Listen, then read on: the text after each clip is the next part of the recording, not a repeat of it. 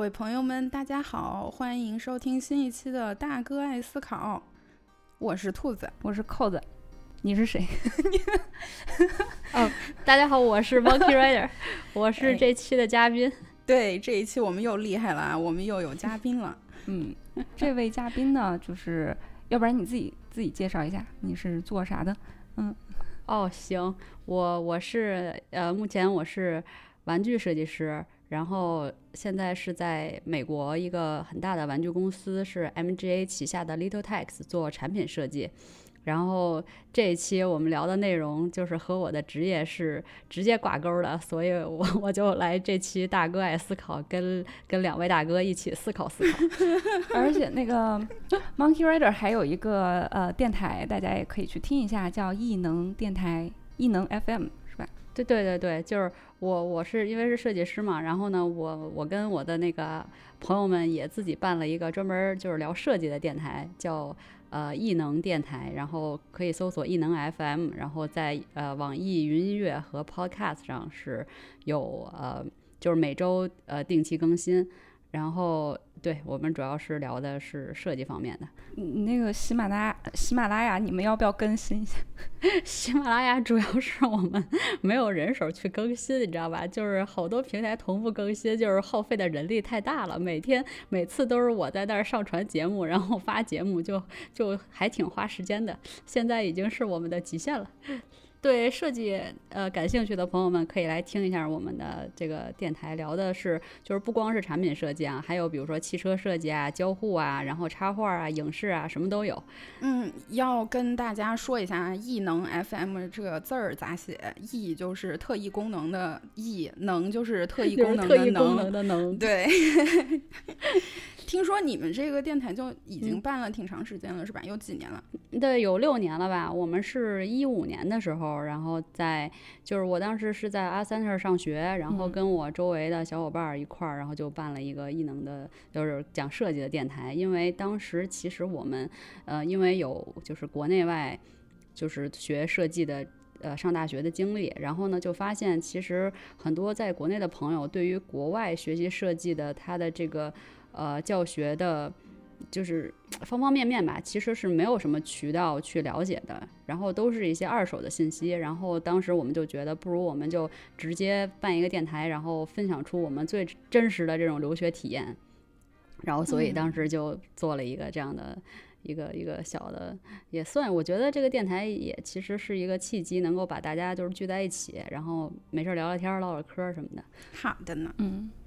这一次请到这个 Monkey Rider 这位嘉宾过来，就是给大家讲一下，呃，玩具设计现在这个情况，还有就是我们三位女性主播，然后想要跟这个呃性别这个分化这件事情做一个探讨吧。嗯，有可能我们要开始打拳了，就是大家注意一下。我们最近，我们这个节目啊，最近胆子越来越大了。我们先后摸了好几个吵架热门话题了，接下来又要挑战一个新的话题了。哎呀，希望大家还是一如既往的爱护我们啊，不要就是对我们下手太重。对我们主要是引发大家的思考，这不是想要挑起大家的骂战，对吧？嗯，好，那我们嗯开始讲吧，就是主要能不能先一开始说一下这个。玩具设计这个产业在在美国现在是大概是什么样子？因为其实好多人其实不太了解这个这个产业。就是怎么讲呢？玩具设计其实在美国，我就是和其他的行业比起来，我觉得它还是算是一个小众的一个行业。就是它整个行业的整个的利润，其实就是跟其他的这种呃做产品啊什么的，其实就是。怎么讲呢？算是一个产品很细的一个分类。然后在美国，如果你想学产呃玩具设计的话，其实是只有两所大学是有玩具设计这个专业的，一个在纽约，一个在加州的 Otis。然后同时就是美国的玩具设计就是比较大的生产商，其实全部都集中在加州这块儿。然后呢，地理位置上呢，也都全都在集中在呃就是洛杉矶机场附近。然后这个 Otis 这个学校呢，其实也在那个附近，也就是说，相当于他们其实是直接批量输送人才给这些玩具的这种这种厂厂家。就是这些像 Mattel 啊、Hasbro 啊什么的，其实都是就是相隔不远的地方的。嗯，然后我其实自己是学产品设计的，然后后来做了玩具设计，其实相当于是一个，就是因为当时学习的是就是所有呃玩具设计呃不不产品设计的这种技能吧，然后所以到玩具下面其实相当于是一个细分，就是我觉得对我来说是没有什么门槛的，或者是就是。难度的，但是如果你是专门学产品设计的，呃，玩具设计的，如果再想跳到其他的产品设计行业，我觉得还是有一些，嗯，就是难度的，因为他们就是玩具专业，他们在教学上的培养是非常非常的集中的，就是他们只做玩具设计的这种技能的培训，嗯，就是这么一回事儿。哎，那。那照我听下来，你的这个学习和工作的路径，其实是很多技能点都还收着，没有拿出来用呢。嗯，也可以这么说吧。但但但我觉得就是，呃，听起来就像你刚你刚才说，呃，基本上只有两所学校有，然后那个大厂也都是在那两所学校附近那种感觉，然后就感觉就是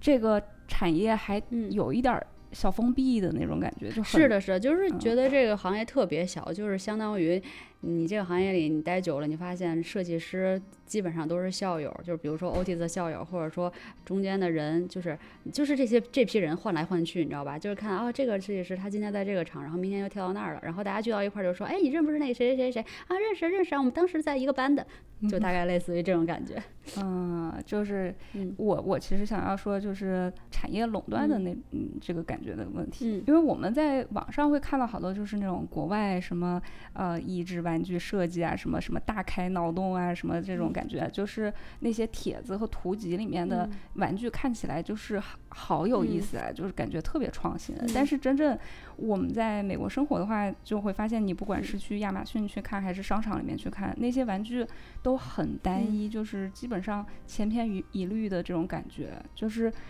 真正的大厂可能垄断起来的就很很封闭的感觉，这种是不是？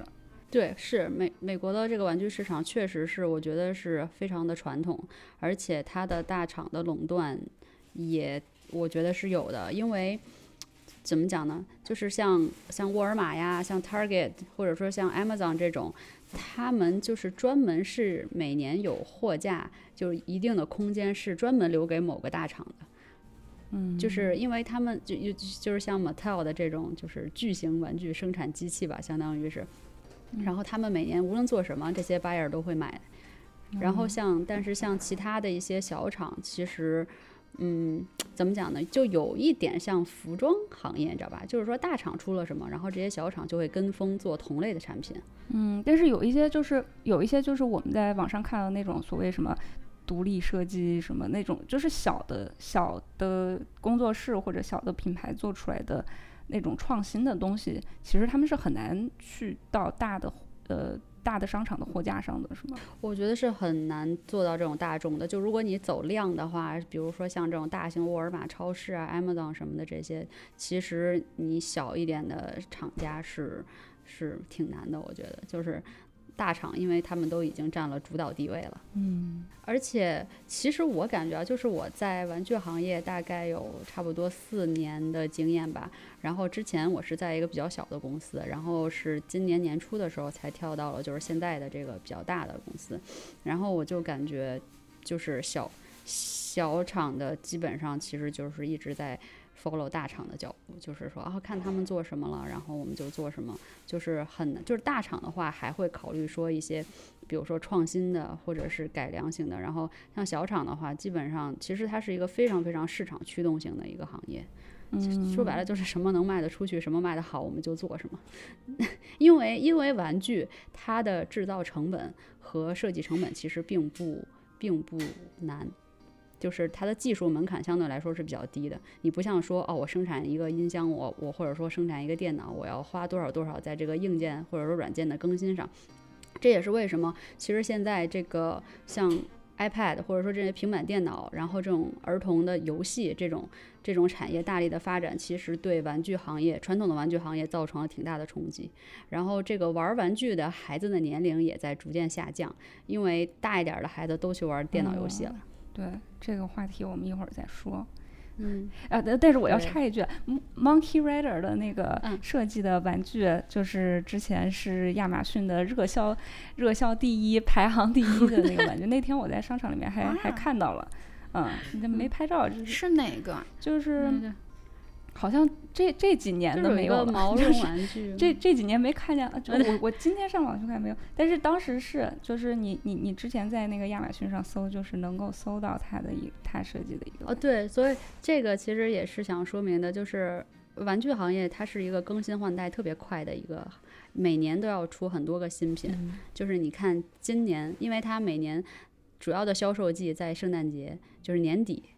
就是冲销业业年底冲业绩冲销量的这个季节是是就是说大家努力的目标。哎，那那就是听到现在的话，因为前面是在说这个行业其实是一个呃不是不是新兴行业嘛，是一个很比较老比较成熟的行业，所以它其实行业内的这个呃垄断格局，或者说嗯不管是寡头垄断还是还是就是。那几家独大，这个局面已经很稳定了。嗯，然后一般的话，一个传统行业它已经整个行业非常成熟、非常固定的话，其实它的创新的动力就非常弱。但是为什么玩具反而就是一方面它有这个特征，然后另一方面它又每年出新品，是因为每一次推出新款就能刺激一轮当年的消费，是吧？对，而且我觉得玩具它的其实使用寿命其实是很短的。就是有很多玩具，就是你玩一下就过时了。就是它不像你一个电脑，你能一直用好几年。但是玩具的话，一方面孩子的成长它是很快的，对吧？不同年龄阶段，然后他需要的玩具的类型就不一样。然后这就给了厂家充分的这种这种消费广告的这种机会。然后再一个呢，它很多的就是就是玩具的可玩性，其实它没有那么长久。那突然意识到，没有当过家长，就是有一些很基本的东西意识不到，就是会问出一些好傻呀！就是小孩儿 每年都有新的小孩儿到达这个年龄范围，又有新又有旧的小孩儿走出这个范围，是，对的对的，就挺其实我觉得挺像那种美妆产品的，你知道吗？就是说它需要不断的这种包装，就是。对对，就是一直在推陈出新，但是其实万变不离其宗，还是那些东西吧，眼影、眉毛什么之类的这些东西。嗯嗯，OK。其实刚才说到这个这个产业特别的传统，特别的那个呃成熟，呃，其实也是因为想要说的，就是我们今天想要主要谈的这个问题，就是玩具的性别化这个问题。啊，那这个问题其实。我我们很多年前其实有时候会在这个媒体上看到这些讨论，嗯，比如说男孩儿男孩儿的东西都是蓝色的呀，女孩儿的东西都是粉色的，然后，啊，男孩儿会去玩车呀、枪呀、什么大炮、坦克，然后女孩儿的就是洋娃娃，啊，然后，嗯，对吧？你看一个这个这个东西为啥男孩儿列举出了四五类，女孩儿就洋娃娃没了。哦，还有还有呢，什么什么美妆做饭，然后什么做做菜的，对对对，做饭的，然后就是还有什么小花儿，就做花儿的，就就这种，嗯嗯，反正就是说男男男孩儿，而且他们还有一些职业倾向嘛，就是他们包括即使他们玩一个形象一个娃娃，然后但是也是什么警察有消防局什么科学家，就是有这些，但是女孩儿基本上就是嗯。美美的，被给她打扮得美美的，或者怎么样就行了。就是这个讨论这么久了，为什么这个产业改变起来还是非常的难？我刚就是开始做玩具设计师，对这个行业有所了解的时候，其实那会儿之前我是从来没有接触过玩具这个行业的。就是当我第一次走进 Target 的货架，然后去做一些市场调研的时候，然后其实我也是很震惊的。就是我发现为什么。货架上全是女粉红色的东西，这一片就明显是给女孩的，那一片完全是给男孩的，就是以蓝色为主导，或者说枪啊、炮啊、汽车啊这种的。然后当时呢，其实我也是去，就是想一想，想了解一下这个东西的原因。然后甚至我觉得在设计行业啊，在玩具设计师里面，大家其实都会把自己就是会有一些定性，就是说，哦，我是做女孩玩具的，就是我是做男孩玩具的，就是他们会给自己做一个 label，你知道吧？就是，呃，就是怎么讲？他们选设计师的时候，公司招人的时候也会也会看，哦，这个人他是不是擅长做女孩玩具？那我们招的是做女孩的。然后，如果他要是能男孩女孩都能做的话，那当然是更好了。就是。就是存在一个这样的一个现象，然后呢，我我之前是在就是网上读了一篇文章，他是一个就是这个做做研究的人，他他自己本身是一个妈妈，然后呢，他发现了也是这个现象，他就觉得非常的不解，因为他是生于一九七十年代嘛，然后。他那会儿，他记得他小的时候玩的就是乐高啊、芭比啊什么之类的，并没有很明显的男孩和女孩玩具的这样的区分。然后呢，然后他就开始就是追溯到就是一九呃就是五十年代，然后那会儿其实是美国就是嗯那会儿就是女性从小其实被要教导成为说以后你要。负责就是这种照顾家庭啊，然后成为家庭主妇啊，或者说男性从小就被鼓励成就是去以后当银行家呀，就是从事跟这种工业呀、经济类有关的这种职业。然后他说，即使在那个年代，然后一半儿就相当于百分之五十的玩具其实都是中性化的，他的这个男孩和女孩玩具的区分都没有像今天一样就是如此的分明和强烈。然后到了这个，他他因为七十年代是就是美国这个女权运动兴比较兴盛的时期嘛，然后那一会儿的这个性别化的玩具广告的比例是非常非常低的，但是到了九五年之后就左右，然后像就是这个妈妈刚有孩子的就是千禧年那个阶段，然后就就因为她发现了这个男孩女孩玩具非常的分明，就是已经。这个性别化的广告水平呢，又恢复到了就是至少是五十年代的那个水平。然后他就是总结了有这么几个原因吧。第一个是八十年代的时候，就是保护儿童免受广告影响，就是有这么一个法案，在一九八四年的时候被被里根政府废除了。所以说这就导致什么呢？就是这些玩具的生产商，他们就可以大肆在电视上打广告，然后给自己的产品就是做做这种广告销售。比如说那会儿特别盛行的就是 Little Pony 啊，或者是 G.I. Joe 之类的这样的玩具。然后因为是有这样的现象嘛，那么那些从事就是传媒行业的人，他们就去做 research，然后得到的结论呢，就是说这些广告如果是直接拍给男孩儿或者是直接拍给女孩看的，他们的效果要远远好于说这个广告是打给家长看的。这个广告效果更好，是说广告的受众是家长，没有是孩子这么好，还是说这个广告就是他把它区分成男孩广告和女孩广告？效果更明显，对，就是同时的，还是说可能都有？同时的，就是说这个小这个广告是专门拍给小男孩看的，或者说这个广告专门是拍给小小女孩看的，就可能这个我想着就是就是说这个广告里面可能会有一些广告语啊，每个小女孩都梦想拥有的一个产品，然后就是这样，然后那小女孩不就被击中了吗？啊，说的就是我，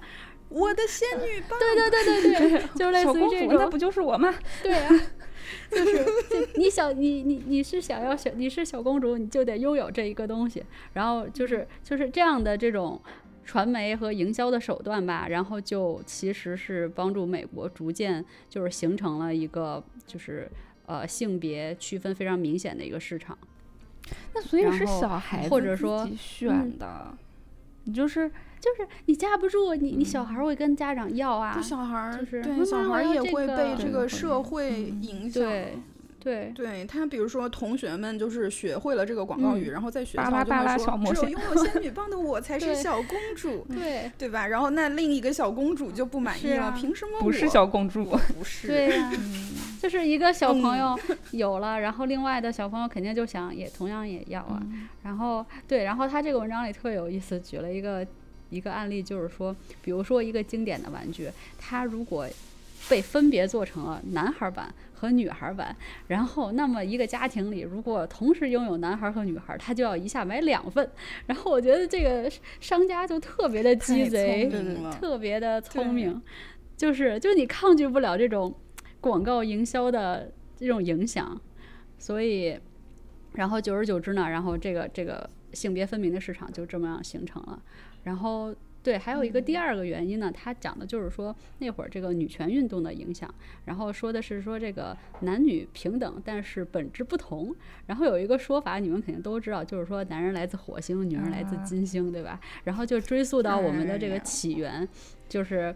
然后就说哦，因为我们这个本质和起源是不一样的，那可能就塑造了男性和女性在对待，就是呃，他们有一种天生的偏好，比如说女孩喜欢就是收集型啊、采集型啊这种东西，对吧？然后可能要照顾家庭啊，他他久而久之，你人类就是这样发展而来的。然后那那那这个东西，我我我我做个小娃娃，或者说做个小包包这种东西，就是符合人类天性的呀，对吧？女性天性的。然后这个符合符合进化的趋势，对对对，所以和力。和脚步是，所以说这个也相当于给这种玩具细分化的性别细分化的市场提供了一个理论的基础吧，相当于，这是我的理解。所以说到了千禧年开始，从一直到现在，这个性别的市场细分市场是还是在玩具里面占主导地位的。对。我对我我记得我以前也是在什么地方看到过，就是说有的人也是很好奇这个这个这个事情，然后他们就去研究了一下 Sears 的那个商品目录，就是美国这边一个大型百货商店。然后像以前没有没有什么网络电话营销的时候，他们就是会印那个商品目录很厚一本嘛，然后通过邮寄的方式就做做它这个宣传和广告。然后他们就去回溯这个商品目录，就发现。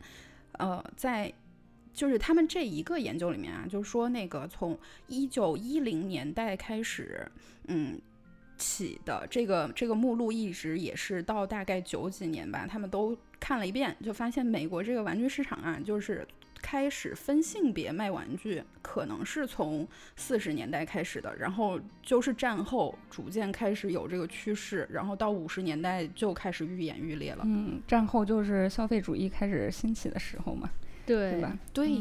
你就别说这些研究了，就我们就咱们小时候的玩具，当然咱们不是在美国，咱们是出生在中国，生在中国，长在红旗下，就是 小时候的玩具是也都没有明显的这种性别化，就是到后来，就是也是近些年，我们当我们去看别的玩具的时候，市场上的玩具的时候，才发现这件事情很明显。那现在。其实又像是兜了一圈回来，又开始去提倡说这种中性的玩具，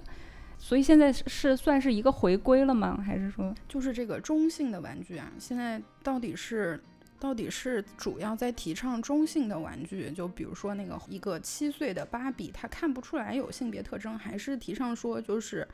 呃男孩和女孩都可以玩儿？就虽然这个玩具的形象角色可能是一个。小小小娃娃是个小男孩娃娃，但是大家都可以玩儿，还是怎么样？对，这个是两，是没必要在乎这个。嗯，我觉得两其实是两种都有吧。但是我我觉得他们应该是会在同个时期出现的东西，同一个对，我觉得是在同一个思潮下出现的不同的呃玩具的叫什么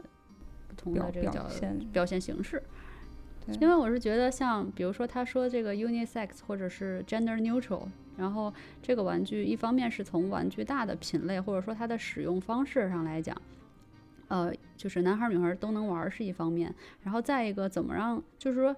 因为现在就是这种什么 transgender，就是这种性别的这种，在美国非常的是一个很很很热的一个思潮和话题嘛，那。怎么样从小就是给孩子建立起对性别的理解？我觉得这个可能也是他们就是商家在考虑，就是潜移默化的影响小朋友的一个方面。那可能做了一些就是中性别的娃娃，因为因为娃娃其实都是在影射小孩子自己嘛。有的时候就是他们会去理解，哦，就不不只有男性和女性，还有还有中性啊，或者是。别的一些性别之类，嗯嗯，但是我觉得归根结底还是为了把这产品卖出去。对，就是我的感觉是，尤其他们做这些中性娃娃，真的是很，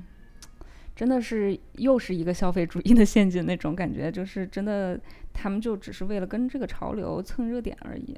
嗯，我觉得有一点，还有还有，正好就是。正好本来就被骂嘛，然后那我们就我们就改一改，还能顺便赚一笔新的钱，对，就这种感觉。对，所以我觉得很多都是消费的消费的手段，就是陷阱。嗯，所以我本来想说，那这个这个是嗯，这个趋势是不是又说回归了？又又从这种性别化，然后又开始回归到一个呃中性的部分性别的，还是说把市场把这种市场细分的劲儿用到别处去了？那看来是用到别处去了，又做出了中就是 transgender 的娃娃，就就嗯，对我我我其实最开始当时刚做玩具的时候，我自己有一个很明显的感受。就是我觉得我每天又设计了一堆塑料垃圾，就是这个是我真实的作为一个玩具设计师的感受，因为我我觉得，因为之前我是在一个小的公司嘛，那那那个公司他做东西其实无非就是为了赚钱，他设计这个产品的时候，其实很少从，就是或者说那个老板他当时的意识很少从这个东西是不是真的能带给小孩一些，比如说教育啊，或者是说，嗯。就是帮助他成长上的一些思考，其实就是哦，大厂做什么，现在流行什么，我们就把这个东西只要弄得好看就卖出去。然后其实这个东西，我我觉得就是做了这么多东西，然后这么多的塑料，我觉得无非就是造出了一些垃圾，然后卖出去赚钱。嗯，因为当时就是我记得就是 Monkey Rider 他嗯做的那个登上亚马逊热销第一的那个玩具，其实就很就很。就是一个毛茸茸的女孩玩的一个粉紫色那种的一个东西，对。然后当时我跟你聊天的时候，你有有说过你觉得很 对，就是说了半天我 还是不知道它是个啥，它是一个小动物啊，还是一个啥？它是一个小毛球猫。我觉得我好像见过，是不是一个球形的？然后它就是眼睛大大的，然后那个颜色是。紫蓝色，但是有粉粉色呀，什么鲜艳的颜色的那些毛毛都有的那种。我觉得我可能见过那个。对，我前两天都还看到呢。那我应该我应该知道了。然后当时我不是还跟跟你吃了一顿饭嘛，然后就是说到了这个问题，然后你当时其实就有说，其实你觉得这个问题非常的严重，美国的这个产业的问题。但是你作为一个。就毕竟毕竟打工人嘛，肯定是没有办法去恰饭啊。对啊，对啊，对啊，这是，哎，挺无奈的一个事情。嗯，就是我在进入这个行业之前，我其实对这个行业是缺乏了解的，因为之前也没接触过什么玩具设计。就是我以为玩具设计也是那种就是要设计益智类的，你知道吧？当然那一类的产品，我觉得是对小孩子成长有帮助的。但是，但是这个行业里也不乏有大量的只是为了纯赚钱。做东西的人，哎，其实也可以理解，就是一类商品，把玩具看成一类商品，那具有呃添加功能的，必然是其中的一小部分，就是就是这样的，就觉得跟可能跟家具很像，就是解决的实际的功能都是那些，但是大家也还是做出了各式各样的椅子，或者是就像类似于艺术品一样的东西，对吧？嗯，就是刚才咱们说到，就是说呃市场上又多出了一些这种中性的。娃娃，呃，就是我我也有注意到，就是比如说像芭比，然后美芭比就是美泰的，是不是？对，是还是美泰是美泰啊？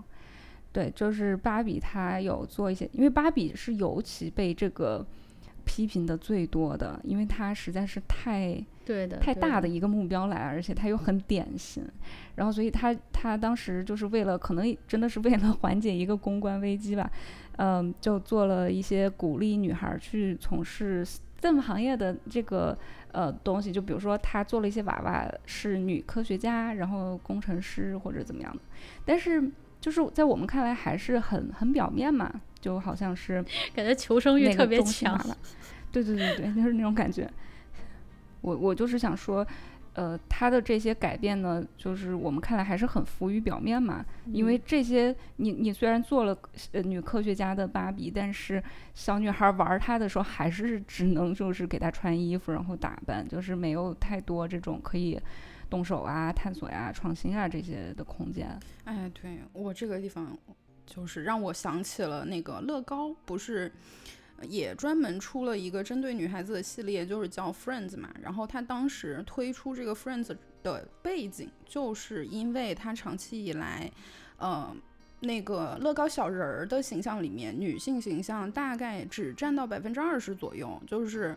绝大部分的乐高小人都是以男性的形象出现的，而且它乐高的不同场景、不同职业场景里面，就是比如说像建筑师啊，或者和建筑修建相关的里面，可能就女性的形象就更少。然后于是大家就开始批评他们，然后他们就出了一个，呃，针对女孩子的 Friends 系列。嗯，就是假想出乐高宇宙中的另一个地图，你知道，就是一个小城，这个城里面呢，百分之九十的角色就是都是女性版的乐高小人儿，然后那小人儿就是长得也不是那个小黄人儿的那个平平面脸，他那个脸是立体的脸，然后立体的身材，然后。但是它这个系列的场景就是，比如说海滩啊，呃，美容店啊，宠物美容店啊，美甲店啊，就是这种非常性别偏见的场景设计。然后就它这个系列，虽然销售业绩好像挺好的，但是出来之后就被骂得更惨了。我就觉得有这个必要吗？就对我就觉得它这个完全。这个真的是很招黑的一件，是啊，对，就不知道他 咋想的。你说乐高这么大个厂，而且他那个小人儿，我记得好像是他，他就是没有办法去拿，呃，没有办法去参与到别的乐高的那个东西里面去。他比如说他不能拿那个东西，对对对，嗯嗯，然后也不能，对，但是手上。对我看到有一个吐槽，就是说这些这些小人儿就是手不能动，所以就不能骑自行车了。但是呢，他手上还是拿着个梳子，所以他还是可以给自己梳头发的。对，就好像可以换衣服，还能嗯，就是 哦，对我我觉得其实听了就觉得挺悲哀的。为什么给女孩的玩具就一定要跟这些相关呢？就是说为什么这些就是能代表女性？行为的这些就一定是跟这种外貌相关的呢？就是对，但是有这个疑问的。但是我其实也在想，是不是因为我们三个本身是女性，所以我们是以女性视角来观察这件事的？会不会就是，比如说，就是如果我们不是以这个视角来看，我们不会这么反感这些东西，会觉得小女孩玩一些美美的东西也挺美好的。嗯，我知道为什么了，肯定这个乐高做这个的决策者是男性，是他们以男性的角度，然后来来揣测 什么样的东西能让喜欢小女孩喜欢。嗯，我觉得这世上好像很多东西就是这样的。比如说，我们从女性的视角来观察它，我们很容易就能发现，就是做这个决策的人他是个男性，但男性他就不会能体察到什么东西是女性 做出来的。对对对，我想起来了，就是大众做那个甲壳虫啊，然后打甲壳虫这款车不是大部分的那个车主是女性嘛，他们就做了一个给女性设计的那个车。然后那个那个版本的那个甲壳虫就是，呃，就是方向盘儿边儿上有一个洞，然后可以插一个花。这个太傻了。然后我一看，我说，这个绝对是个男的干的，就是太蠢了，很碍事儿啊。就是我开着为啥要一个花儿啊？我对呀，不嫌挡事儿吗？女司机也是人呐。对，反正但是但是我觉得就我们。嗯，就算是说你从女性的视角来看吧，但是更现实的就是，作为广大家长来说，可能会觉得很奇怪，就可能他们不一定能够，呃，他们在挑选，呃，那个玩具的时候，可能就会觉感到这种很明显的分裂。嗯，就是因为我一开始想要聊这个话题，就是给亲戚家小孩买玩具嘛，然后因为。就正常来说，我是不会去儿童玩具那一栏的。但是呢，当时给他们买玩具，一个小男孩，一个小女孩，然后所以我就很自然而然的搜索了，就是呃玩具在亚马逊上，然后他就会建议你搜索玩具 for girl 还是玩具 for boy，然后我就我就两个都点开看了一下，然后就觉得啊，真的是就是尤其是给尤其是给小女孩玩的玩具特别的。不好玩儿，就是他们 都是一些什么，嗯，化妆包，就是给小孩的化妆包，里面有眼影盘，然后有有那个口红，然后有一个小的假的小手机，呃，然后有那个什么小墨镜儿，就是让你可以美美的拎着那个小包，就是出去就扮演一个角色之类的，然后或者是做一些那个小小厨艺的东西，但其实可能用橡皮泥做的，就是。我就觉得这有啥好玩的？然后，然后当我去看给给男孩的玩具的时候，我就觉得好好玩啊！就有一些玩具我都很想玩，就是你就觉得好像很有趣。嗯嗯，没错。就我就真的觉得，就是如果说是那种比较有心的家长，他可能会去精心的去挑选一些益智的玩具，但是大部分的人，我觉得他们可能也真的就是广告给你推什么，他们就买什么，只哪个打折他们就买什么。嗯。我我自己的感受也是一样的，就是我现在在给小孩挑玩具的话，我是绝对不会看商家给我推什么的，就是可能是因为就是你你稍微对玩具这个东西有一点了解之后，我觉得我就会特别注意我挑选的东西是不是那些对他们真的成长有益的玩具，而不是只是让他们就是摆弄摆弄，然后就就扔在那儿了，就那么一个东西，就是我。我觉得还是家长要提高意识，是吗？怎么讲？这家长就是他有意识，他自然就会就会对对，怎么讲？对这个方面提出质疑，或者说有自己的看法吧。嗯，当然也很难摆脱这个商家的影响。但是其实我想问，你们小的时候真的不喜欢玩那些就是可以帮助你们角色扮演或者过家家类的有那种道具吗？对，我也是想说，就是我们三个都是女孩嘛，然后那小时候都玩些什么玩具？但你你你刚才说的这种角色扮演的玩具，我小时候，嗯，没有太多的选择，因为我的玩具都是表哥表姐就是玩剩的，然后给我嘛，然后我自己买的玩具呢，嗯，家长给我买的玩具也不是特别的多，然后对，就是。呃，有有芭比，也有芭比，但是是个假芭比嘛。然后 山寨的。对，我还跟你说嘛，那个那个芭比，就塑料塑料皮，然后摁下去它不会弹起来，然后你要在热水里面泡一下，然后然后胸就凹进去了吗？哎，你今天咋回事？不是，因为凸出来的地方最容易被摁进去啊。不，一般摁的是就，哎，我不跟你说这个。对我小的时候，嗯，我感觉我们家人给我买的玩具都是一些可以帮助发挥创造性的，就是说那种益智类的，比如说有一些益智玩具，就是那种什么九连环，或者是说那种让你这个拼拼图还是积木什么的打不开，就是你得怎么着有特殊的方式才能打开。然后还有积木，我记得芭比娃娃什么的我有，然后我主要就是把他们帮他们搞造型。然后给他们自己拿布条做点衣服啥的，对。但其实我觉得这个这个还是挺能让小孩发挥创造力的。就是说他不只是拿着那个玩儿娃娃玩儿，他还是说对他想做点什么。比如说，对其实我觉得这个是个儿童天性吧。就是我那那个山寨娃娃，我就会把它拆下来。对对对对对。然后会有一些动手类。动手类的玩具，比如说折纸啊，或者是说就是练习那个手脑配合的那种玩具，就是感觉我现在回想起来，我我们家人给我挑的玩具还是比较偏向那种可以说从中能能够学习到什么东西的那种玩具。我很少有电动玩具。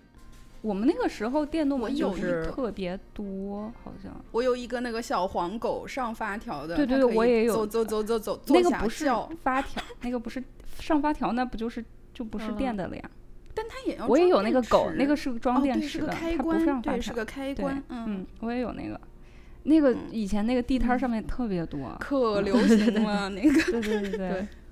呃，我 那你说那个，对我也有，就是什么七巧板啊，然后还有那个，嗯，拼图啊，木头的那种积木，还有我有一套塑料的那种积木。对，其实有很多是因为我有表哥嘛，然后所以就是从男孩那边的玩具也有，然后表姐就是女孩的玩具也有，就是还包括就是小男孩玩玩的那个小士兵，嗯。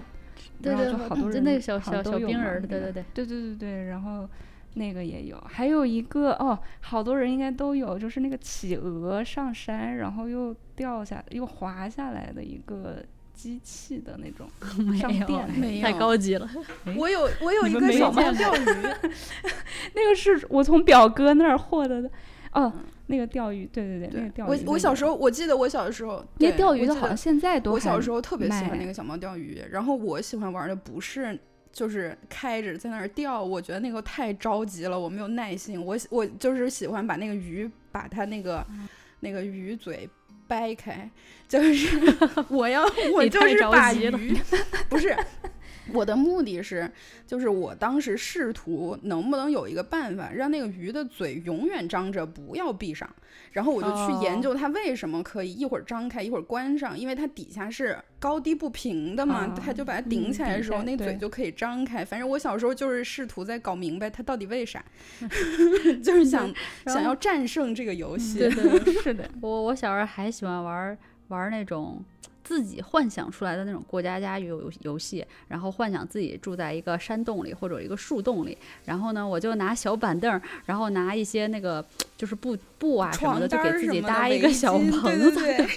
搭搭个小帐篷，然后就躲在里边，然后那个还给自己拿那个你知道有那个熨衣服用的那种板儿，你知道吗？因为当时我小嘛，我就说这是我的床，然后我就塞进我那树洞里，然后还要拿着小枕头啥的，然后在里边，然后就是。幻想我还有好多小动物朋友，玩的可开心了，就就是幻想出来的。嗯，是的，我我我我用那个沙发垫子搭过，嗯，就经常搭海。然后我觉得就是小孩都会很喜欢有一个自己的小房间或者小空间那种感觉。然后，哦，你知道我觉得有一个特别好玩的东西，就是呃，因为上学大概上到。可能在四年级的时候，我我反正我我爸妈也不怎么给我买那种玩具，就是他们就会说你你好好学习啊什么的，就是不太买暑假练习册，对，就是买暑 假练习。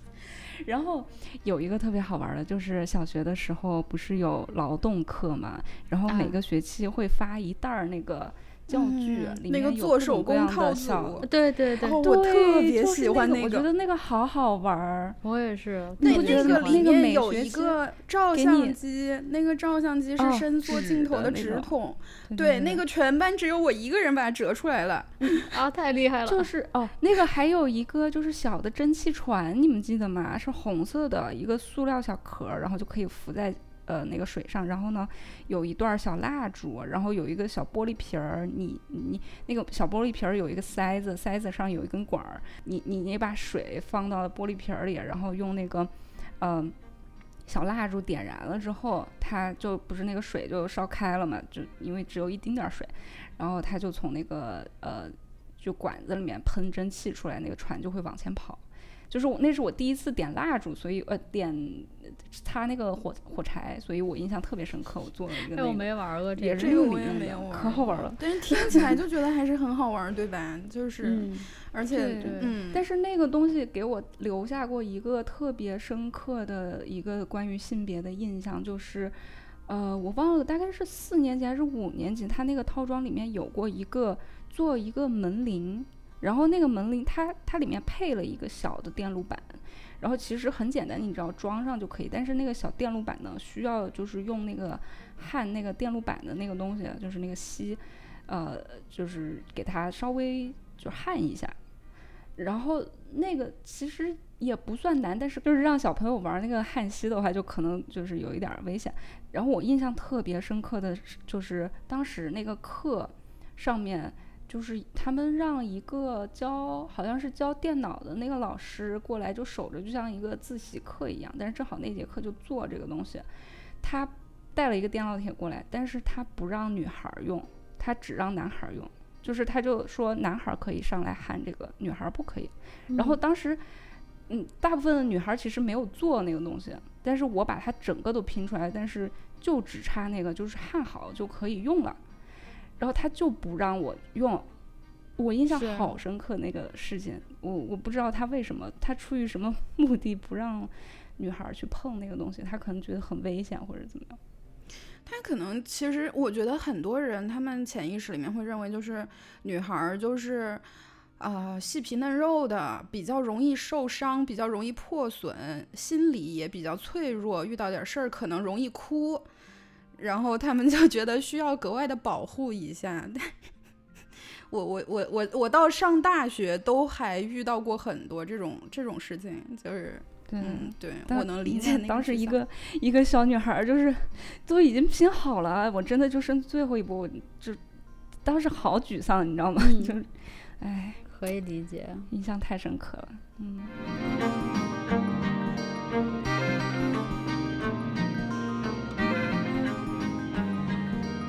哎，其实我特别想要那个。嗯，兔子，兔子博士作为一个搞科研的那个女性，就是你，你，你，你对这个东西有什么看法？就是从小，包括你在这个领域，你看到的，呃，女性同胞，然后他们有没有就是表现出来？对，就是因为咱们今天不是要聊这个话题嘛，所以我有专门试图从这个角度去回想一下，就是。我我觉得，首先我个人来说，我小时候玩的东西确实挺杂的，不，我没有印象就是有分成特别专门类型的玩具，我是啥都玩，而且 而且我我我小时候是一个大富翁啊，就是所有玩具是我一个人的，塞了一个特别大的柜子，我有一个专门的专属于我的玩具柜，里面啥都有。但是，嗯，就是要说这个事儿对于我。后来走上科研这条道路，或者说我周围就是比如说男女比例啊，或者是大家那个嗯，就是思维工作习惯有没有不一样，我还真不太知道，因为我觉得这个和成年人世界里面很多乱七八糟的东西，就是影响可能更直接一些，也有可能是因为我以前没有从这个角度试图去观察过，所以我我就是。我觉得你你要是联想说，比如说，你看像我上初中，咱们就是初中刚刚开始学几何嘛，因为以前不都学代数，然后学几何，学平面几何，然后初中比较后面两年开始接触立体几何，就是非常简单的立体几何。然后我记得我当时有一个同学，他就是完全没有办法，就是课本上给你画的那个立体的那个那个那个图。他说：“我怎么看它就是一堆线，它是平的，你怎么能把它看成个立起来的东西？我觉得可能就是你是不是小时候没有玩过积木，要不然你为什么会看不出来它是立体的？这个空间想象能力特别对，就只有这一件事我印象比较深刻，就是我从初中记到现在，就是居然有同学看那个课本上的图永远是平的。”嗯啊，说到这个，其实我说一个也可能就是不是跟玩具直接相关的，但是是我自己的经历，就是我小的时候，因为就是性格特别开朗，就是天天就是玩玩闹闹，就是追跑打闹，你知道吧？就是这个词，就是小学老师就是用来这样形容我的，然后。然后我其实小的时候，我特别爱跟小男孩一块玩，因为我觉得小男孩都特别好动，就是我自己也特别那个，就是愿意出去，一下课就出去疯跑。然后其实我那会儿，我特别讨厌听到的就是说，哦，你看那个那女孩，人家就特别文静，就是就是说那怎么说呢？那那意思好像就是说，你看人家多文静，然后你再看看你一天到晚打打闹闹的，然后我就特别，我我心里就本能的很反感这种。这种说法就是为什么我不能？就是我为什么一定要文静？为什么女孩文静就是好的？就是我会有这样的疑问和这种就是叛逆心，然后以至于我到初中的时候，因为那会儿其实随着我们那个就是文化课的这个难度开始加大了嘛，然后因为我妈是教物理的老师，所以说在她的经验看来，一般情况下理科都是男孩比女孩好。然后呢，他就会经常有一个论调，就是说。哎呀，你看那个小男孩，其实天天都是那个，反正不用怎么学。然后呢，那个就人家有后劲儿，是不是？对对对，然后就说这哦，男孩不用怎么学，到时候其实稍微学一下，然后就好了。然后那好多女孩那儿吭吭哧哧一天到晚死学努力学，还是学不会。然后就老说这个这个这个男孩就是普遍来讲都是男孩理科强，然后女孩就是就是文科会好一些嘛，或者怎么样。然后因为但是那会儿其实我还没有到初二初三。那个阶段，就是我从小就会听到这些话，以至于我到那个年龄的时候，我就会很害怕我自己，因为是女孩，所以不擅长理科这种东西。但其实，就是说，如果我没有这种偏见，或者说我没有被就是说灌输或者听到过这种说法的话，我是不会，我觉得我不会有这方面的担忧的，因为因为我自己也也。就是怎么讲，理科文科其实都也还可以，就是差不多平均水平，并没有因为到了初三这个题意难了，我发现我我就不会了，你知道吗？就是我还是我还是会的，就是理科题我还是能够很快的做出来的，但是我就会很担心，我突然有一天我就傻了。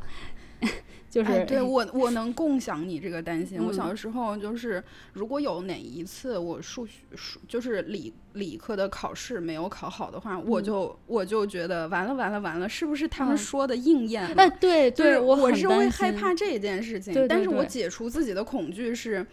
我环顾了一下整个教室。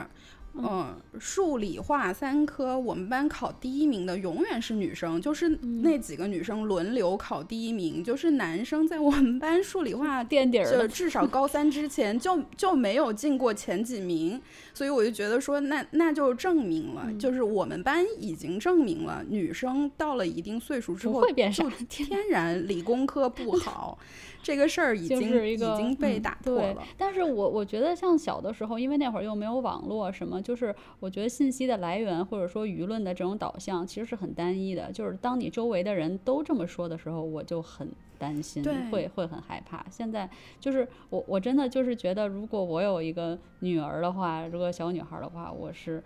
就是我。我一定会从小就打消他这个疑虑，就是说，不管男孩儿女孩儿，你都是有几率学得会或者学不会的。嗯，而且刚才就是扣子之前不是问我说，就是我的个人体验有没有觉得，就是小的时候的玩具啊，包括就家里对这些方面的看法，会不会影响说未来的职业发展的方向？嗯，就是从从理性上说，我觉得肯定是会。就是我也见过有 好多同学，就是在高中分文理科的时候，绝大多数女生就去选文科了。虽然就是包括他们的爸妈也是在给他们选选文理的时候会说那个。啊，学好数理化，将来就业比较好。但是怎么办呢？你是女孩子，你只好去学文科。就是我是有听过同学的爸妈这么说的，然后我就觉得莫名其妙。对，就是从我的经历，刚才我不是说我好像没有特别强的感觉，说有这方面的影响和区别嘛？我觉得有可能是，因为我就是一个一个样本量的这样一个情况，就我没有我小的时候一路成长起来，我没有太注意观察。周围大家这个选择发展有没有受影响？所以我不太了解。还有一个是，我觉得我爸妈在这件事情上面，可能会不会也不只是我爸妈跟别人的爸妈不一样吧？可能会不会就是我们八零后的爸妈，就是和现在零零后的父母啊什么的，有一些看法上还是不一样。就比如说我小的时候也是有山寨版的芭比，我还有好几个，但是从我开始。嗯，可能是上初中还是十来岁之后，然后如果我总是在玩那个娃娃的话，我妈就会说我，她不喜欢我，就是一直在给娃娃做衣服啊、打扮呀、梳头发呀，包括说如果我的那个涂色书，我想要买涂色书，那个书上面只是小公主，你给她画漂亮的裙子，我妈也不给我买这些，她就说你要买这个，你还不如去买个拼图来玩。对对，就是我觉得这个可能也是有影响的，就是我父母。对我的要求，可能也就是决定了我好像就比较喜欢做手工类的东西。我不是很喜欢，包括我现在我对化妆这件事，我就觉得这有什么好玩的？就总共那么些 颜色，你就在那怼来怼去，有什么好玩的？两个月不玩腻了吗？怎么有些人能玩一辈子？就是 可能对我这方面的意识是有影响的，但我不知道这个是不是会和时代或者是我父母。有关系，我觉得和父母这是有直接关系。就是我想说到我我我我妈，虽然是她的经验让她有了这，就是刚才我说的那些论调，但是我觉得其实她对于自己的小孩儿，就是我，她可能从内心希望我是可以打破这种偏见的。所以说，就是我说我喜欢什么或者怎么样追跑打闹或者怎么样，她她也没有呃，就是管我，或者说她。他就是，你知道他他什么？他说小孩儿就是很怕我成为一个乖乖女，就是那种只是按照别人的对，然后就是特别乖。然后他就同时就讲说，他说哎呀，这小女孩如果太乖了，就肯定怎么讲，就是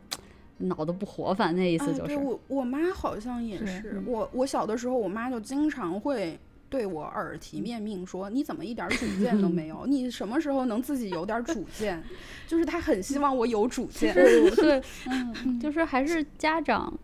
就是我不知道是不是他们心里其实对这些，我觉得有可能就是这种刻板印象也是存在着疑问，或者说对，所以说他在培养自己的小孩的时候就刻意。就是避免，而且我觉得，因为我们那一茬是开始独生子女了，所以就是虽然家里是一个女孩子，但是因为你只有可能有这一个孩子，你也不可能再有一个男孩子了，所以有的时候父母可能也会想说，就是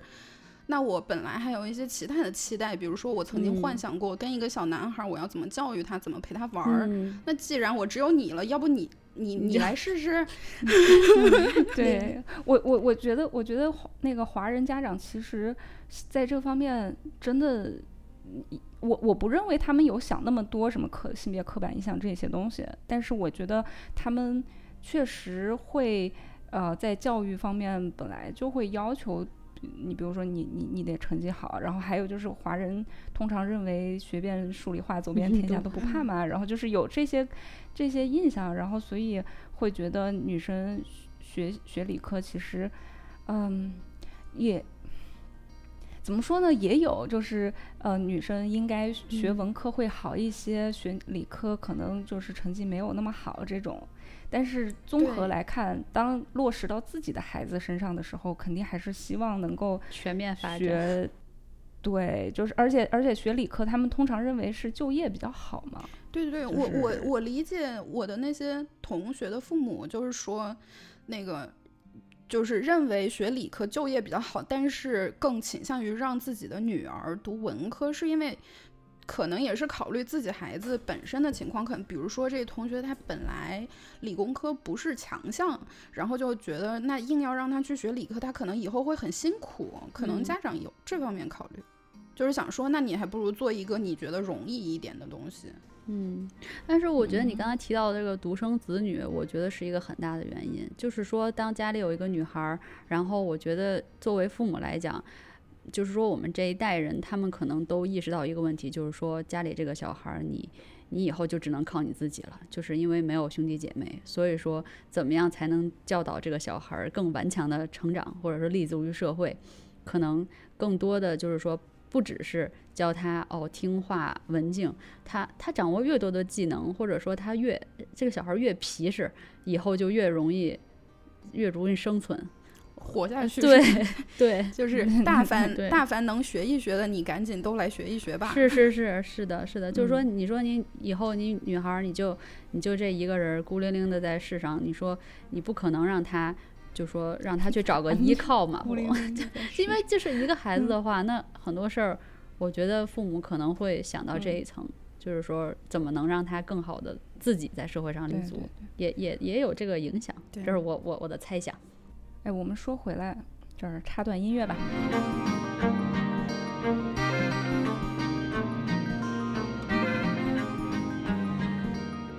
其实我觉得这种两性的分化，就是也会给男性带来一些束缚嘛。就是我我是 考虑说这个说这个说这个角度呢，是因为老是我们一些女女生的角度，想把男生也拉过来。跟我们一起打拳，就是这个现在经常说到的这个直男困境，就是有一些男孩儿，他比如说，嗯，他们从小也会被教导，就是说你你你不可以表现出柔弱呀，你不可以表现出说你喜欢暖暖色系的东西，然后你不可以，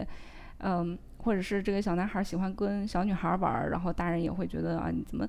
怎么老跟小女孩玩儿，特别娘啊之类的，就是这种，就是我觉得哦，我小的时候。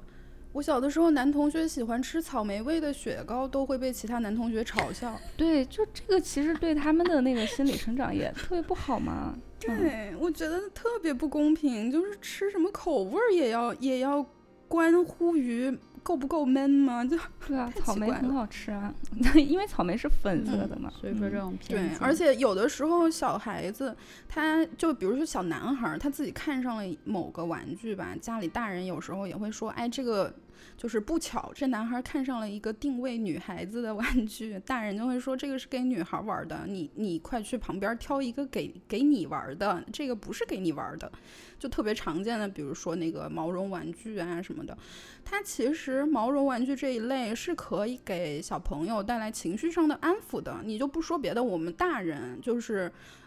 玩个宠物，撸个猫，撸个狗。都能心情变好。小孩子他去就是他他如果抱着一个那个呃布娃娃什么的，有的时候他也可以平静下来嘛。然后像我们在电视电影里啊，大街上就美国的大街上，你就经常能看见一个美国小孩自己坐在一个小推车里，然后就抱着一个绒绒布玩具小兔子呀什么的那些，就是。什么样都有吧，他甚至有一些小孩儿走哪儿都要带着，而且小男孩、小女孩都有这个情况，就我觉得特别普遍。我有一个前同事，他们家还祖传了一款 绒布玩具，我笑死了。就是他和他妹妹小的时候呢，他们的妈妈就给他们缝了一个这个，就是拿布。就普通的棉布里面塞上那个棉花呀什么的，做了一个，我也不知道是个哈士奇还是个兔子，反正就是一个耳朵有点长、很可爱的动物。然后后来他和他妹妹都长大了之后，各自有了小孩，外婆呢就给这些外孙外孙女儿也每个人都做了，就是造型永远是同款。他们家族的小孩儿，对，从小玩的这个安抚动物都是安抚娃娃。都是这个造型的，就是我觉得这个故事就特别暖心，给我的感觉。对，我觉得好可爱啊，听了。而且他们家也没有在区分男孩还是女孩，都是同款。好像是不是他们就是美国人啊？在小孩子至少年纪特别小的时候，他们是不太在乎、不太介意男孩子有一个布娃娃这件事。应该是吧？不是，我印象中这个是是美国这方面。更严重一些的，嗯，因为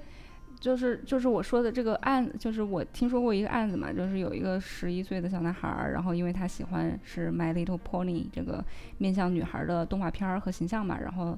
于是常年被其他的那个小孩儿霸凌，然后后来是自杀了，就才十一岁，然后自杀了，嗯。嗯，对这个故事我也听说了。它那个动画形象就是一个粉粉的小马，就非常定位女女孩市场的。对对对。但是我个人的感觉，是不是这个事儿，就是也分年龄段儿啊？就是街上看见的那些会带绒毛玩具出门的小朋友，一般就年纪很小，都是路都走不特别稳的那种。还是说美国的宽容只是在安抚娃娃这一个商品上的宽容，其他的方面并没有在宽容？Monkey Rider，你怎么看？我和扣子反正是已经出现了完全相反的印象。我也不知道，因为我也没有 接触这边的小学生和初中生，我不知道这边的那个就是他们这个对于性别的划分到底是怎么样。就是这点，我我确实就是没没有没有调查就没有发言权。好吧，那这个就是我们自己的田野观察。我试图没有调查。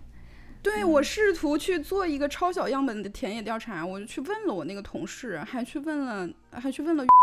就是你们小时候玩这个玩具有没有在分男孩女孩啊什么的，就是你和你姐姐玩的东西一不一样啊什么的。但是就是我前同事他并没有回我，我今天才问的他，他还没回。然后就是还好，他就是说他小的时候就是啥都玩，他也有这种娃娃，他也有那个。掌上游戏机，他掌上游戏机是他姐姐玩剩下来的。然后他们当时同学朋友里面有一个有最酷的那一版型的那一款的最先进款的游戏机的，也是一个女孩子。啊，我突然想到了，就是我们小的时候玩四驱车，我记得在那个小学门口扎堆儿玩四驱车的全是男生。然后就是很少有女生在玩那个。我当时好想要，就是我觉得他们特别酷，就是他们玩那个就是还有一个工具工具箱嘛，然后对对对换轮子什么的啊，对，太好玩了。然后我自己后来是从哪儿捡了一些，然后 就是从不是捡了，就是从别人那儿获得了一些，就是那个马达，然后还有一个底盘，然后就是我没有那个上面那个壳。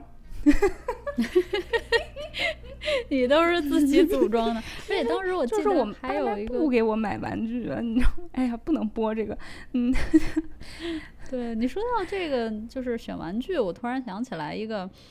这种就是原来 BBC，然后他们我把这个网站链接放在这儿了，是他们做过一个实验，就是让小男孩和小女孩他们两个人互换了衣服，就是让大家看不出来谁是真正的小男孩和小女孩。然后呢，就是让一些大人去给他们分别挑选玩具，然后你就看到这个大人对于这个小孩子的性别的这种培养的偏见吧，就是就是非常的明显，而且非常根深蒂固了。就是他们给穿着小女孩衣服，实际上是小男孩的这个小小朋友呢，就给他挑选，比如说毛绒玩具啊，或者是说玩过家家的那些那些产品啊。但是给那个小就是穿着小男孩衣服的。呃，那个小朋友，他们就给他就是玩一些，比如说，嗯，就是鼓励他动手啊，或者是小汽车啊这种玩具，就是相当于说，怎么讲呢？就是从这个实验当中，我们是不是就可以得到了，就是就是几个推论吧？就是第一个，就是说在性别的这种意识形成的方面，其实都是来自于就是大人的后天的这种灌输跟塑造嘛。然后呢，就是说他在这个小孩的成长这个过程当中，就是其实是就是成年人就是用他用了他们的这种意识去给他们塑造了一个行为准则，就好像说刚才那个小男孩就呃喜欢粉红色的草莓的就要受到歧视，然后呢，就是我觉得归根结底是说如何去改变，就是从就是从一个小孩子很小的时候就去培就去让他们了解，就说性别。就是到底是什么，以及说，就说我们去怎么样去帮助他们，就是怎么讲，就是说，在塑造的过程当中，让他们去减少那些偏见，然后，并且这个实验是不是也说明，就是女性在很多的，比如说 STEM 方面，就是表现不如男孩，就像我们刚才提到的，比如说数理化不行什么的，是不是因为从小被成年人这种定向的培养，让他们很少的暴露在这种。呃，逻辑思维的这种思考，或者是技能的这这些机会面前，就是被曝光的很少，所以他们就少了很多机会。但是男孩他们从小就是被鼓励的，而且在成长过程当中也不断的就是被大家强化，或者说不断的训练这方面技能的发展。我们今天这个节目啊，聊了一个半小时了，终于 Monkey Rider 说出了我们三个人心里今天最想要说的话，对不对？两个怂包，但是 一直不说。就不要再隔靴搔痒了，说出你真实的想法吧。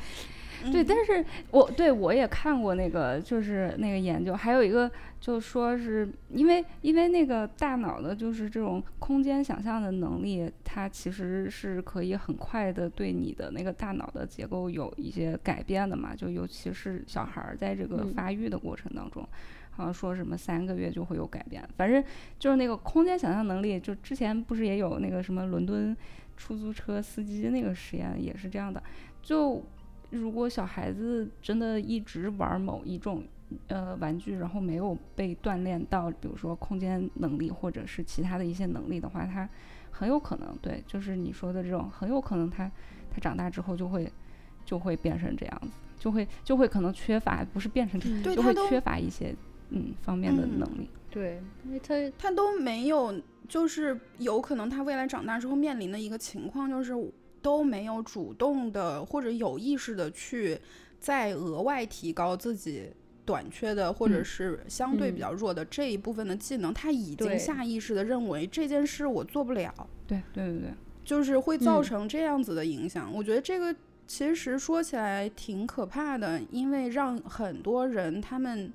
都没有去想这件事的情况下，就已经放弃了自己的很多选项了。对了，就直接扼杀在摇篮里了。就是你都不给他去发展这些技能的机会，他没有机会接触。对他从小就没有就没有见过这玩意儿。对对对，要怎么去发展和就是强化呢？我觉得这个，嗯，怎么讲？如果就是我觉得，其实事实就是这样的。但是其实啊，就是就是我们说到这儿吧。也有一些研究，他们的看法不是这个样子的。他们是认为说，孩子选玩具天然就有一些偏好。我们把玩具分了男男生玩具和女生玩具，我们只是呃想要用好这个天性当中的差异，更好的服务我们的小客户。借口，我不知道，他可能有更深层次的这种理理论或者论据支持，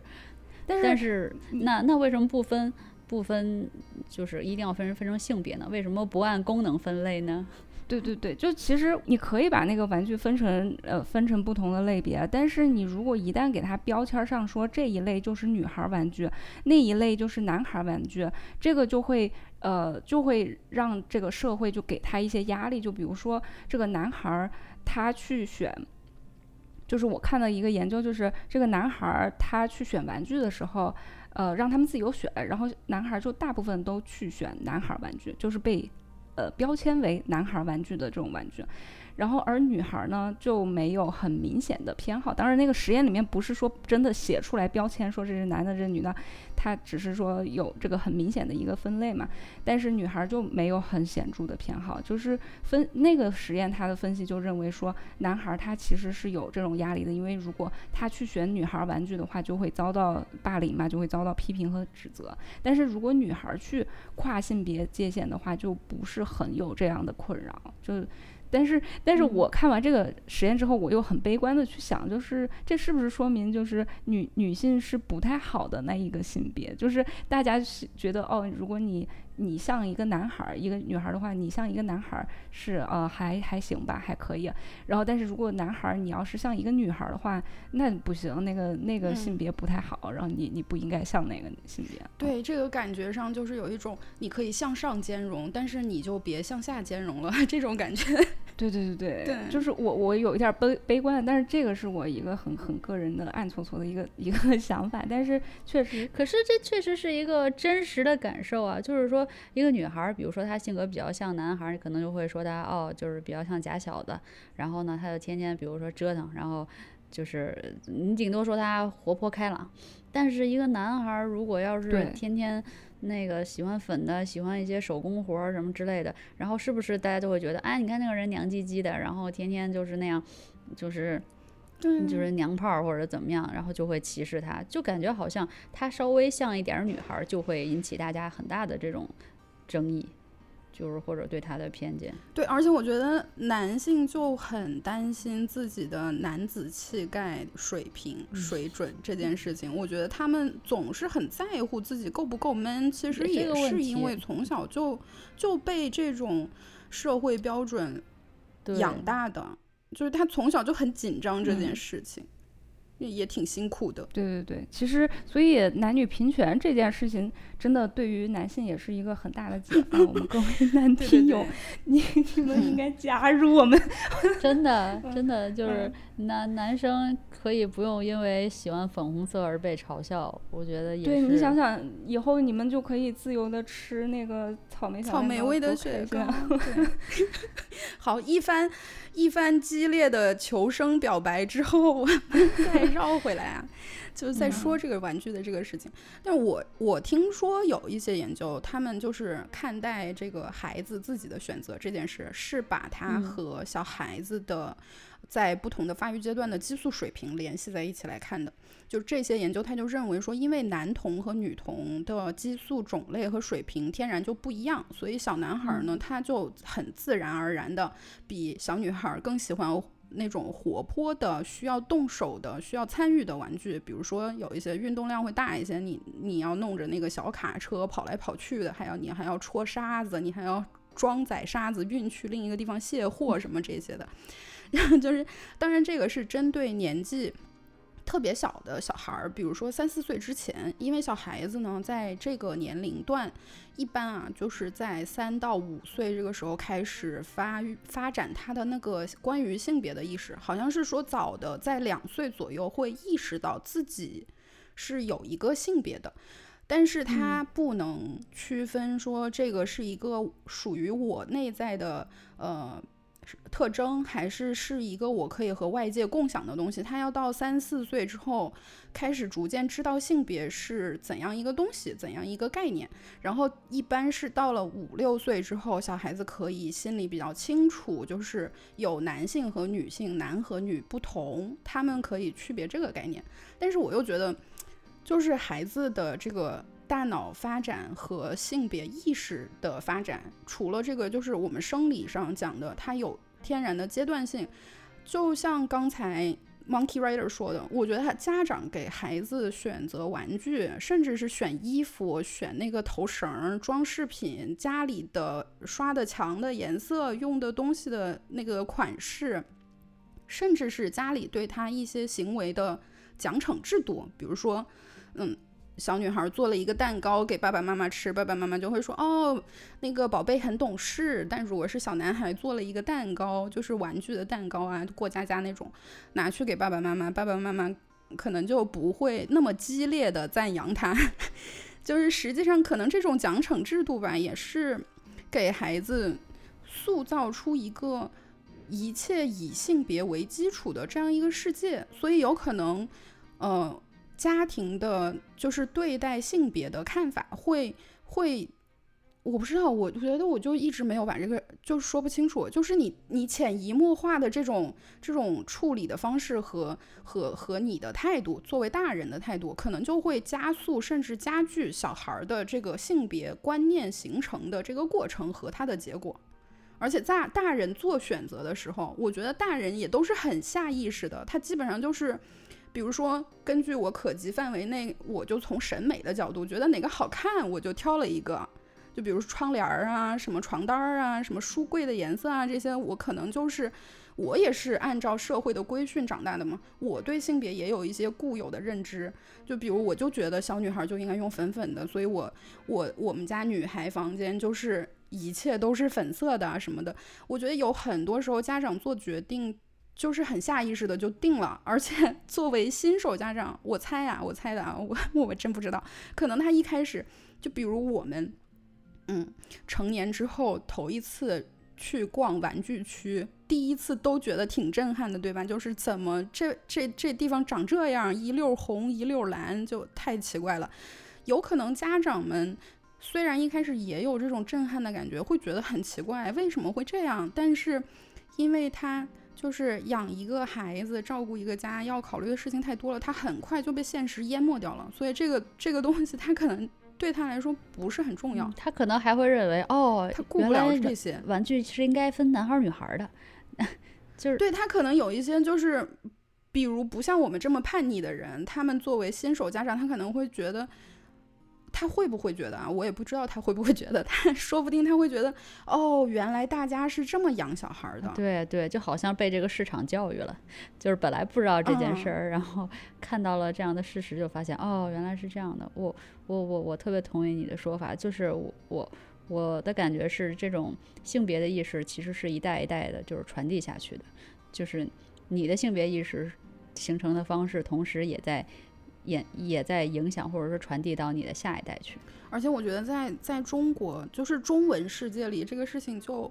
比起英语世界好像要更困难一点，因为英语的世界里面就是我们生理上的性别是一个词儿嘛，然后我们社会意义上的性别就是 sex 和 gender 是不一样的，至少在他们的语言里有两个词，但是在中文的世界里只有一个词，所以有很多社会意义上形成的关于性别的看法和我们生理上真的就是你你天你长成什么样子，这两件事我们是。比起英语世界的人，我们更难把它区分开。就是，所以可能对于我们来说，要接受，嗯，就是有的人他认为他明明长得是一个男的，但他认为他是个女的这件事，大家觉得你太奇怪了，就是可能会更奇怪一点，无法接受。对，刚才刚才我想说那个 unisex 和 gender neutral，我就想了一下，好像在中文里面通常都说是中性。对吧？或者性别中对我那个，我那个时候就是我，我那会儿插了那一句，就是因为你说着说着，我突然觉得我自己是有点不太清楚到底在说什么，但是我又不知道这个就是具体他是说 A 还是说 B，到底有没有实质性的影响？因为感觉好像其实是通的。好，我们要说回来，就刚才我们说的这些都是社会对这个性别上的一个分化，都是等于是外在的嘛，但是。嗯，我翻到了一个实验，然后这个实验也挺有名的，然后被各种男权社区和直男们转发了。就是他们就是用恒河猴来做实验，然后就发现这个男猴子呢喜欢玩玩具车，然后女猴子就喜欢玩布娃娃。然后他们就说啊，你你看这个就是一个天生的，就是就是那个女孩就是喜欢照顾人，然后男孩就是喜欢这些，啊这些就是打打闹闹的东西。然后，但是我我就特别想要 反驳一下，特别想要补充一下，就是这个实验，嗯，这个实验确实存在，但是呢。稍微和他描述的有一点不一样，就是男男猴子他是很显著的表现出来喜欢玩具车，但是女猴子其实她的那个差异没有很显著，就是女女猴子其实她都挺喜欢的，就女女猴子兴趣广泛，嗯，对我去看了，我专门去找了一下当年那个。我也找了那发出来的那个研究结果，它确实是说，就是女猴子没有选择偏好，它并不是说女猴子就喜欢玩布娃娃。网上流传起来的时候，大家会有选择性的流传，我觉得。对，就是但是女女女呃女猴子那个布娃娃那个其实就稍微高了一点点，但是在数据分析下来，它是它是没有差异的，反正嗯不显著，对不显著。然后不显著，但是男猴子。大部分都喜欢玩玩具车，但是是不是也有极个别男猴子喜欢玩布娃娃呢？就是也不能排除这种个例呀。是是这样的，就是，嗯，这这是一点，就是一会儿再说这一点。就是还有一点就是，你看你给猴子玩玩具车和布娃娃，玩具车这个东西在猴子的世界里面是没有的，它是一个工业社会的东西，就是你不能说他喜欢玩玩具车。他就喜欢什么，呃，机械工程吧，对吧？就是，对，就就猴子它是没有这个东西的。然后，所以后来他们就发现，就是男猴子他很，他对那个车感兴趣的是什么？就是，嗯，他他是感兴趣那个车会发出那个声音，就是滚来滚去，就是会发出那个声音，他们非常那个非常吸引他们。然后。嗯，还有就是，呃，还有一些别的研究，就是一些就是 follow up 的研究，还有相关的研究，就是说他们会发现小婴儿，就十二个月的小婴儿，呃，男婴儿是会比较喜欢那种机械的运动，就是很规律的这种机械运动，他们喜欢看，就会更感兴趣。他们测小婴儿基本上都是，呃，他们花时间看那个眼睛注视的时间越多，就说明他们对那个东西更感兴趣。然后就发现男婴儿是会对那种，呃，就是很规律的机械运动的物品是很感兴趣的，而女性女婴儿是对那种脸很感兴趣，就是动的脸更感兴趣。嗯，对。然后所以其实我觉得，就就这个差别根本就不能够构成一个结论，说哦，男男性就喜欢这些数理化，然后女性就喜欢这些照顾布娃娃，对吧？对我也是觉得，就是如果要用天生的选择偏好来解释为什么今天的玩具市场这么分裂这件事，它的解释力就非常的弱。就是除了你看刚才扣子讲的这一切，其实你如果真的去推理出一个结论，你的这个结论不应该是男女就不一样，对吧？男女天生就不同，你的这个结论应该是哦，可能男宝宝和女宝宝他们在声音敏感和面孔敏感这两个能力上的发育阶段，就是那个先后顺序不一样，或者是是出现的时期不一样。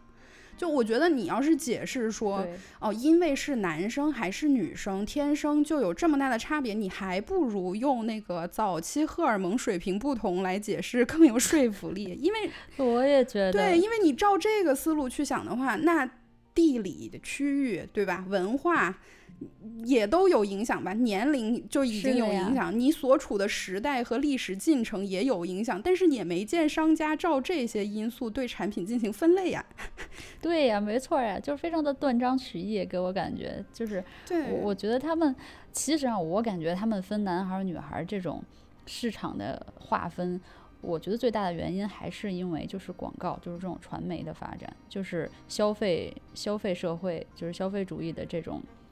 这给人造成的心理上的影响，可能是更大的原因。就是说，你刚才问了一个特别特别重要的问题，就是，呃，你说大部分的男孩他男男猴子喜欢这个车，然后那小部分的男猴子是不是也喜欢布娃娃呢？对，就是就是我我觉得就是包括刚才那个激素水平那个解释。就是其实也都说明，就是这个，比如说激素水平的变化，可能男这个雄性激素，呃多和少，如果把它看作一个指标的话，男女它它那个线是一个连续的线，就是不是说你从中间这儿划划开，然后说你这个多少以下就是女孩，多少以上就是男孩，你真正落实到一个个体，有可能这个个体它就是落在一个，它就是一个女孩，但是它落在了一个，对对对，雄性激素比较高的那个区间里面。那怎么办？他就没有他的玩具了。对对对，哎，是不是是不是应该稍微提一句啊？就是男男性也分泌雌性激素，雌女性也分泌雄性激素。对对对，你你不是只有一种，你你有全套，每个人都有全套，只不过就是呃那个嗯具体的数值不一样，而且有这个东西是也跟你的那个。就是你，你这一阵儿和下个月都会有很大的区别呢，说不定。有，对对对，对的。就是甚至我有一个不知道，就是一个有点阴谋的一个想法，就是说，再说回到他那个用这种消费主义啊，就是说，他利用的其实是人的这种，比如说，就是欲望的这种心理，想买东西，或者说就是购物带来的这种快感，然后。哪怕说，因为它击中的是你对一个东西的欲望，就不在乎说你，比如说你说这个给小男孩的，他一定是要有个汽车。你广告里你就直接说，每个小男孩都梦想拥有一个他的自己的布娃娃，会不会这个东西营销久了，男孩也就一定会。就是这个 这个颜色的这个编码不都是这样出现的吗？对对呀，对，就是人们对于颜色啊，或者说这个东西的认知，我觉得就是被被洗脑洗出来的。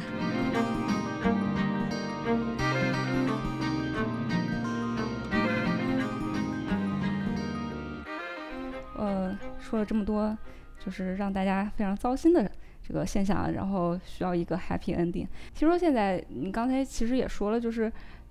最开始的时候也说了，就是电子游戏占了很大一部分玩具的市场，对吧？对。然后而这些电子游戏好像大部分都是一个没有性别倾向的东西。嗯，对对。其实这个对性别发展来讲，我觉得可能是好事儿吧。但是不是会不会少了一些动手的呀？就是可能他很益智，但是